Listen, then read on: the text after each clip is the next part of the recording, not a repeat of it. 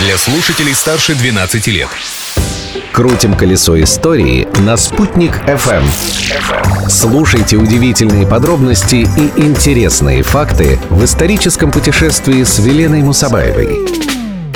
Всем привет! На календаре уже 10 июня, и я, как всегда, готова поведать вам новые истории из истории. Изобретение дня.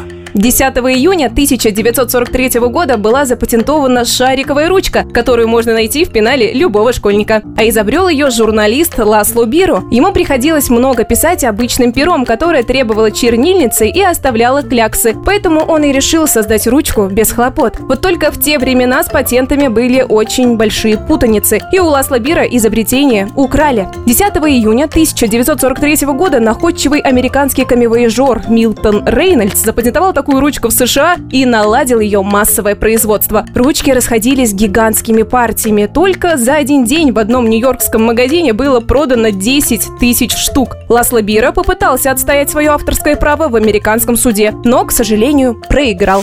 События дня. 10 июня 2003 года состоялось грандиозное событие. Было перекрыто русло реки Белой. Не просто так, естественно. Сделано это было для строительства Юмагузинского водохранилища и одноименной гидроэлектростанции. А прежде именно по этому участку реки Белой проходил легендарный советский туристический маршрут номер 59. Сплавлялся по нему и заместитель директора управления по эксплуатации гидротехнических сооружений Южной зоны Владимир Юров. Обязательно, конечно, несколько раз. И все это было красиво и здорово пока не начали мелеть реки. Естественный приток в реке Белой падал до 3-5 кубометров в секунду. В это время, благодаря водохранилищу, сброс производился в 4-5 раз больше, чем естественный приток. Для этого оно и создавалось, чтобы подпитывать реку, и необходимость этого водохранилища доказало уже время.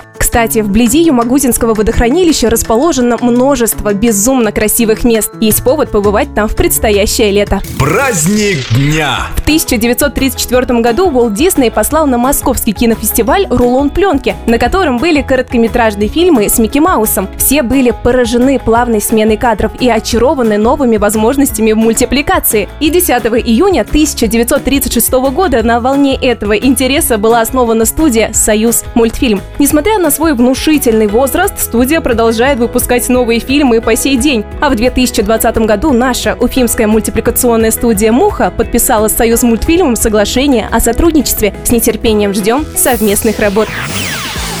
Вот таким был этот день в истории, если смотреть на него через историческую призму. Каким будет день завтрашний, расскажу завтра, в это же время на Уфимской волне. Елена Мусабаева. Всем добра. Колесо истории на «Спутник FM.